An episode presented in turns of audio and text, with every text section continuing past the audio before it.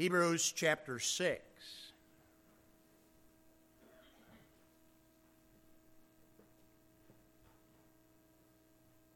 Hebrews 6, verse 1. Therefore, leaving the principles of the doctrine of Christ,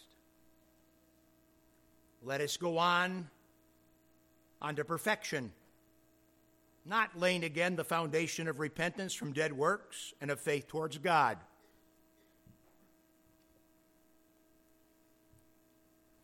Father, as we begin this morning in this sixth chapter,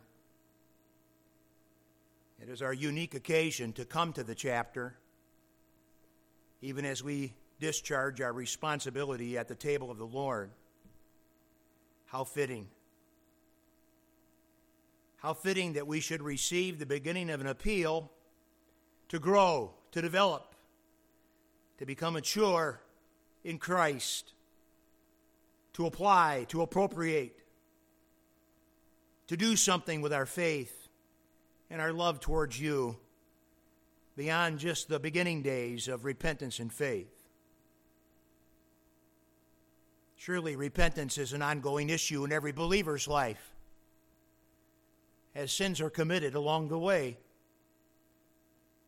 Surely faith is an ongoing issue along the way as we trust you for the application of the gospel again and again.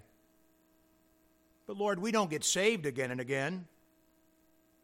Saved once, and that forever. And therefore, the appeal that we would, having been saved, having known the Lord, would grow, would develop in Christ, in knowledge and grace, is so fitting for all of us to hear and to hear and to hear again. Help us then to pick up on something of the passion of Hebrews chapter 6 and verse 1, even as we prepare our hearts for the fellowship and communion of the Lord's table. We ask these things in Jesus' name and for his blessed sake. Amen. The commanding officer entered the garage, and the motor pool of soldier staff popped to attention.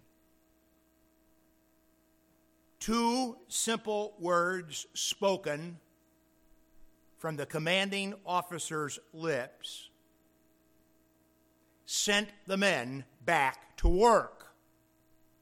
Those two words carry on. Hebrews 6 1 has a command. The command in the English text reads, Let us go on. That could easily be translated, Carry on. Don't stop working. Don't stop growing. Don't stop developing. Don't stop maturing. Carry on. Since the words of the phrase are imperative, we can easily understand Hebrews 6 1 as our commander saying to us, carry on. Of course, the text is written to the Hebrews.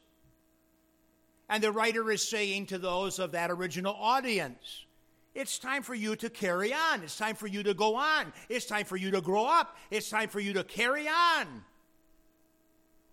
We return this morning to the appeal that is made in the book of Hebrews for spiritual progress as being the leading thought of this entire section of Hebrews that we've identified previously as an interlude. It is the will of Christ, our commander, that we all would carry on. Before saying a little more about the command, let's first note the connection. The first word of the text, therefore. 6 1, therefore. We've pointed out repeatedly that 510c, last word of the verse is Melchizedek 620c. Last word of that verse upcoming is Melchizedek. Last week we took a look at the Old Testament text where the two great men of God, Abram and Melchizedek, met. Genesis 14, and when we get to chapter 7 ahead, We will once again be thinking about Melchizedek as he is referenced repeatedly to underscore the truth of the high priestly ministry of our Lord Jesus Christ. But before the writer addresses the difficulty of speaking such deep thread lines of Old Testament, New Testament scripture, he addresses the dullness of hearing, chapter 5, verse 11, and introduces what we have called an interlude. Previously, we've identified from chapter 5 the symptoms of a sluggish spirit, a lack of spiritual development, possessing difficulty in spiritual digestion of truth, difficulty in spiritual dexterity or use and, uh, and development of, of knowing how to bring the Word of God to life in you. And of course, difficulty in spiritual discernment. All symptoms of a sluggish soul. When, poli- when people are, are, are professing to know the Lord, but they're not growing, uh, when they profess to know the Lord, uh, but they're not digesting Bible truth, uh, when they sense that, that, and they say that they know the Lord, but they demonstrate no use of the scriptures in the daily practice of their lives. Uh, when people profess to know the Lord, but they're dumber than a box of rocks when it comes to spiritual things.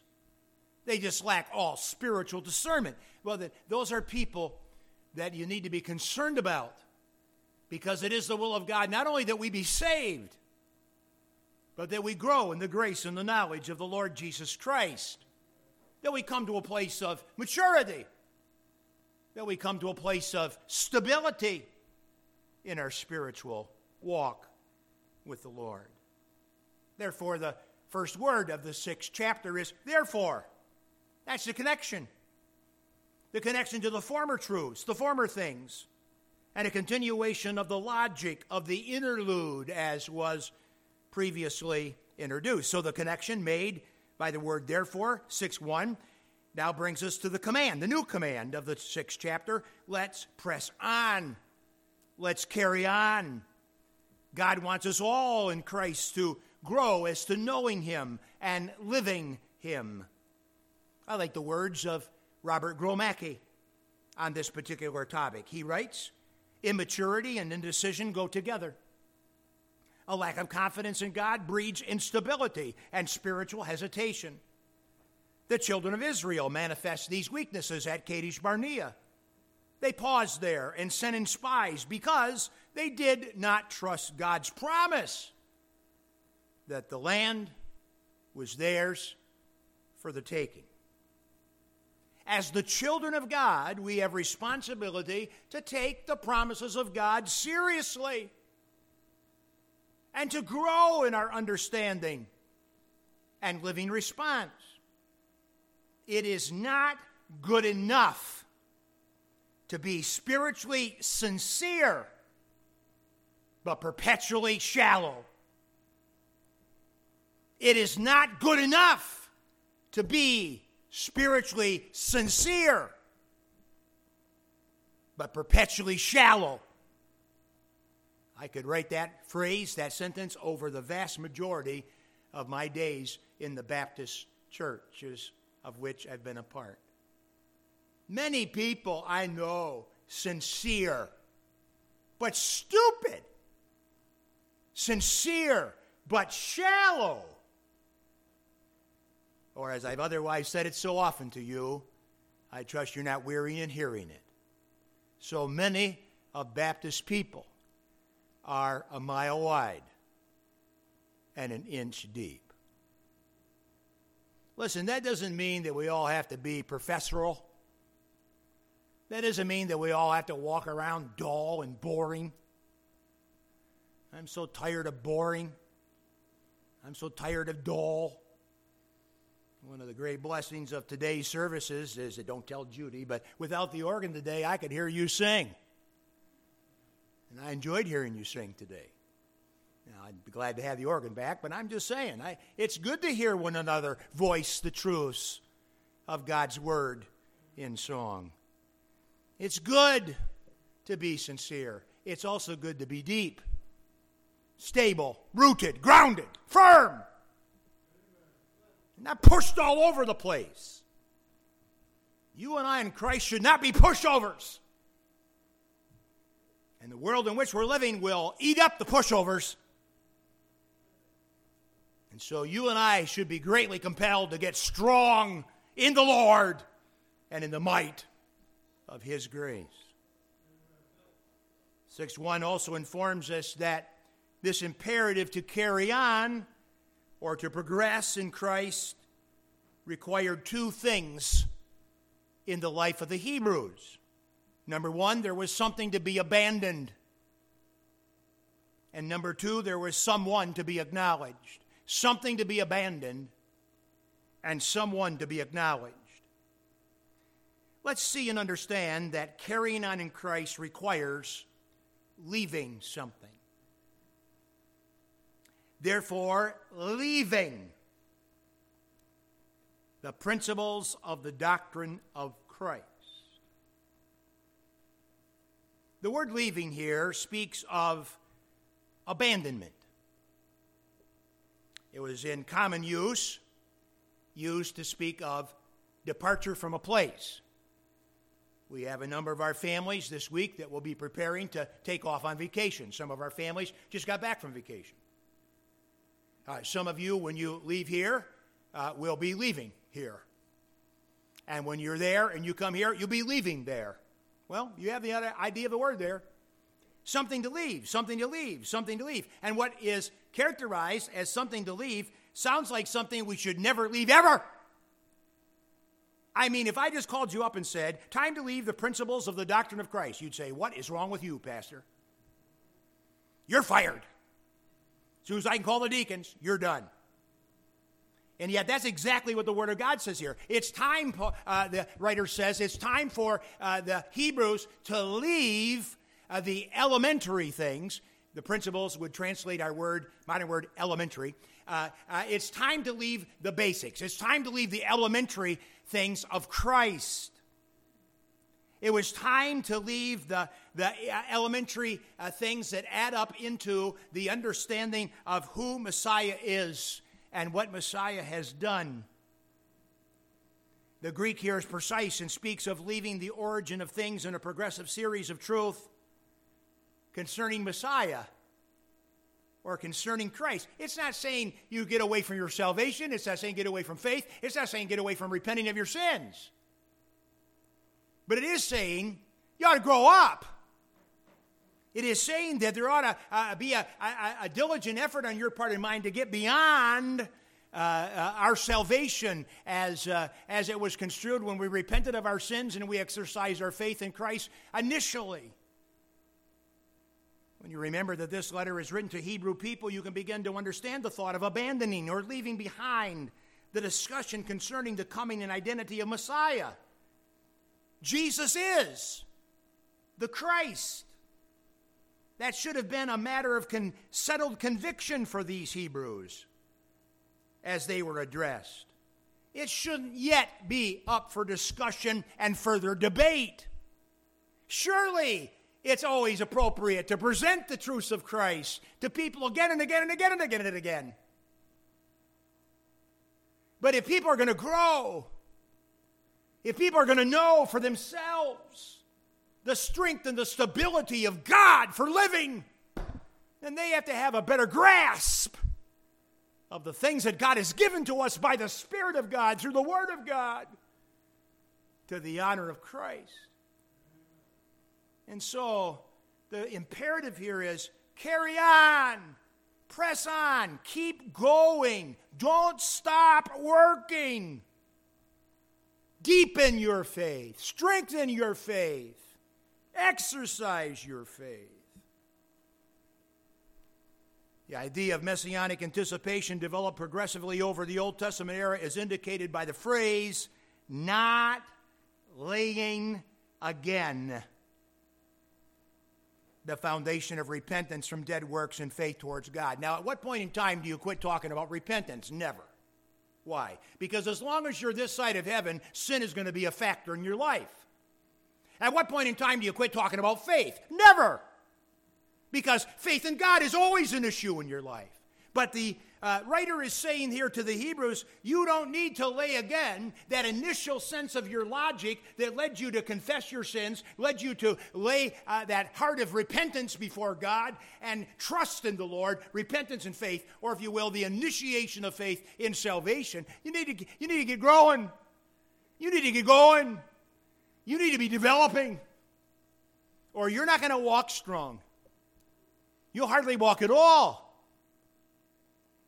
And so there's a phenomenal appeal to carry on. The Apostle Paul said exactly the same thing to the Corinthians, but in a little different way. Here's how he said it No other foundation can anyone lay than that which is laid, which is Jesus Christ. But once you know who the foundation is, once you put your faith in Christ, then it's time to grow and build the superstructure upon that foundation. In other words, it's not the will of God that you would be forever a cement mixer. It's not the will of God that you would just be forever laying the foundation and laying the foundation and laying the foundation, or let me say it in just plain old fashioned terms. It is not the will of God that you would be saved and then saved again, and then saved again, and then saved again, and then saved again, and then saved again. Let me tell you something. I have personal experience when it comes to people that commit such great sins as believers that they find it easier to believe that they need to be saved again than they need to believe that they really should they really should have been growing in the Lord and stabilizing their life before they fell off the fell off the wagon. There's a whole denomination of churches out there uh, that teach the fact that you can be saved and you can be lost and you can be saved and you can be lost. And some of those dear people have been saved like 20 times already. What a dishonor to the Lord when the heart turns to the Lord in sincerity and you're not saved once and forever. What the Lord really truly gives, you cannot lose. What the Lord truly has given you, you cannot lose. Once saved, always saved. But as a saved person, you can live like a dog. You can live like an unsaved man. You can commit any sin that any worldling commits. What's the need of the hour? Not laying again the foundation of repentance from dead works and faith towards God in salvation. What is needed?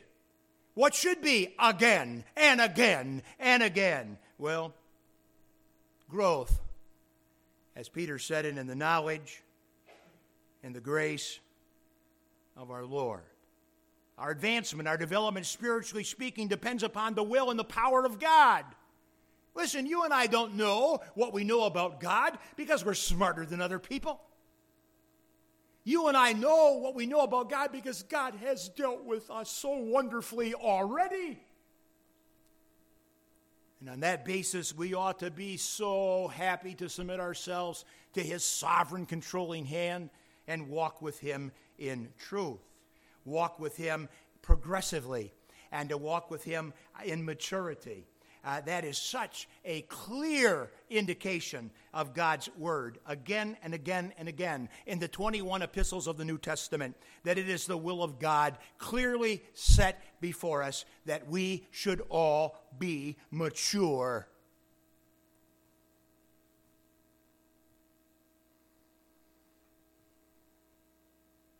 Permit me a family memory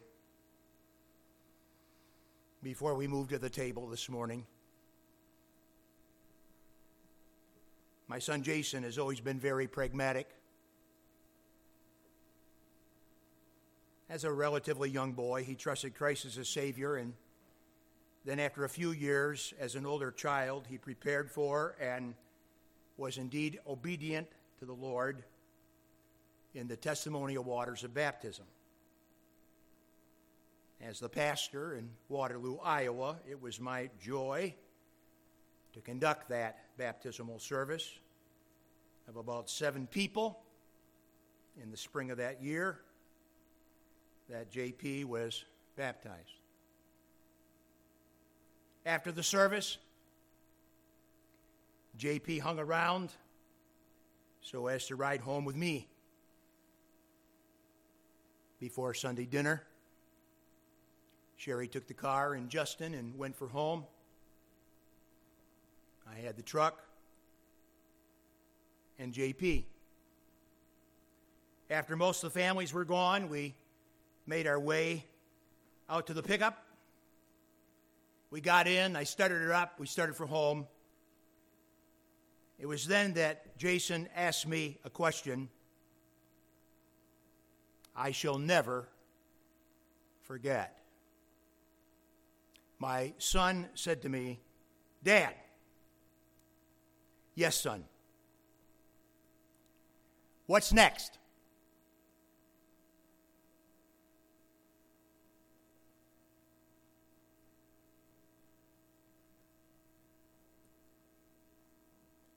if you're saved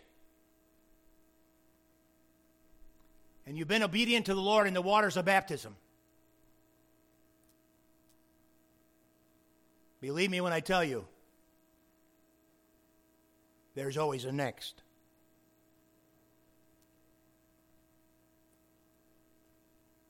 You ought to spend your lifetime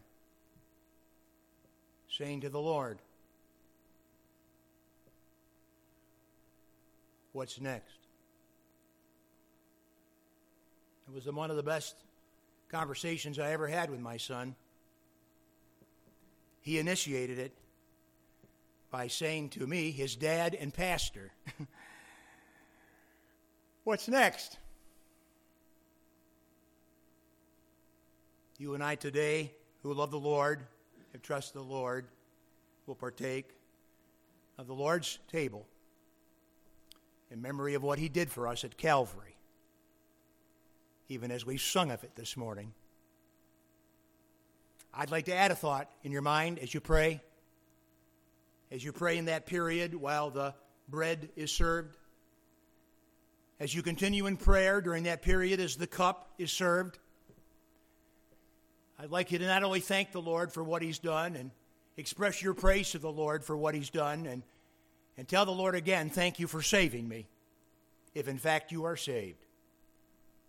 But may I say to you that today would be a great day to say in prayer before God, Father, what's next? What's next? Because God has called us to a lifetime of maturity, a lifetime of stability, a lifetime of walking with God. Father, one verse, in many respects, hardly seems enough to set our souls and our minds to be prepared for the fellowship of the Lord's table. And yet, upon study, it indeed is enough. And we pray now that you would help us to prepare to, that, to not only prepare our hearts, but to participate at the table of our Lord with a good sense of understanding, prayer, and godly purpose. We ask these things in Jesus' name and for his blessed sake. Amen.